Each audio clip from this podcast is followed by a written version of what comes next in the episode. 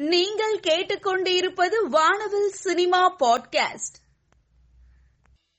Academy விருது பெற்ற தி elephant விஸ்பரஸின் இயக்குனரான Karthik கான்ஸ்லேவ்ஸ் இன்று ஒரு கோடி ரூபாய் பரிசை தமிழக முதல்வரிடம் இருந்து பெற்றுக்கொண்டார் நந்தமுரி பாலகிருஷ்ணா நடிக்கும் என்பிகே ஒன் நாட் எயிட் படத்தை இயக்குனர் அனில் ரவிபுடி இயக்குகிறார். சாகி கரபதி மற்றும் ஹரிஷ் பேடி இணைந்து தயாரிக்கிறார்கள். காஜல் அகர்வால் முக்கிய கதாநாயகியாக நடிக்கிறார். பாலகிருஷ்ணாவுடன் காஜல் நடித்த முதல் படம் NBK one naught eight Ajith Kumar Shalini வெக்கேஷனில் எடுத்த புகைப்படம் சமூக வலைதளங்களில் வைரலாகி வருகிறது.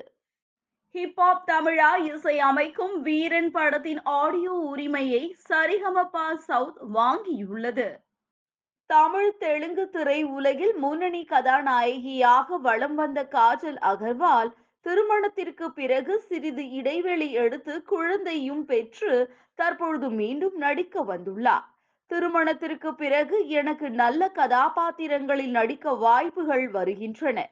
இது எனக்கு சந்தோஷம் அளிக்கிறது என்று கூறியுள்ளார்.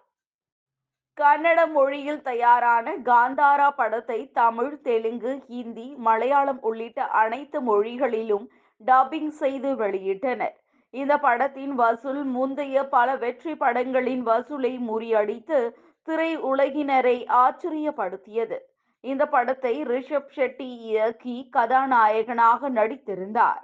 இப்பொழுது இத்தாலியன் மற்றும் ஸ்பானிஷ் மொழிகளில் காந்தாரா படத்தை டப்பிங் செய்து வெளியிட இருக்கிறோம். இந்த தகவலை ரசிகர்களுடன் பகிர்ந்து கொள்வதில் மகிழ்ச்சி அடைகிறேன் என்று கூறியுள்ளார். பரியேறும் பெருமாள் கர்ணன் போன்ற படங்களை இயக்கிய மாரி செல்வராஜ் தற்பொழுது மாமன்னன் வாழை போன்ற படங்கள் ரிலீஸுக்கு தயாராகி வருகிறது. இந்த நிலையில் அடுத்தபடியாக துருவ் விக்ரம் நடிக்கும் படத்தை இயக்கும் மாரி செல்வராஜ் அந்த படத்தை முடித்ததும் தனுஷ் நடிக்கும் படத்தை இயக்க போவதாக தகவல் வெளியாகியுள்ளது. பொன்னியின் செல்வன் இரண்டாம் பாகம் அடுத்த மாதம் ஏப்ரல் இருபத்தி எட்டாம் தேதி தமிழ் தெலுங்கு ஹிந்தி கன்னடம் மலையாளம் ஆகிய ஐந்து மொழிகளில் உலகம் முழுவதும் வெளியாக இருக்கிறது. முதல் பாடலான அகநக பாடலின் லிரிக் வீடியோ வெளியாகி இருக்கிறது.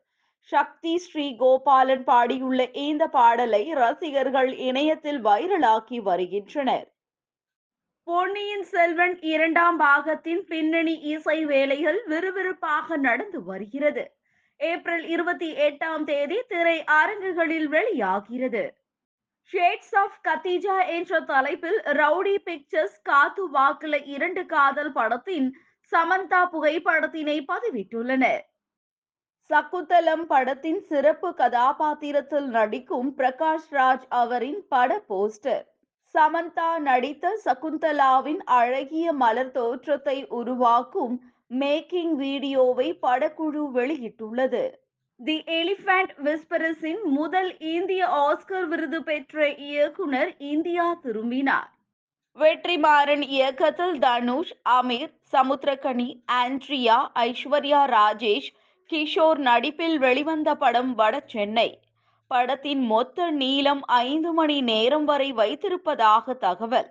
இதனால் வடசென்னை இரண்டாம் பாகத்தை வெப் சீரிஸாக உருவாக்கலாம் என சினிமா வட்டாரத்தில் சொல்லப்படுகிறது.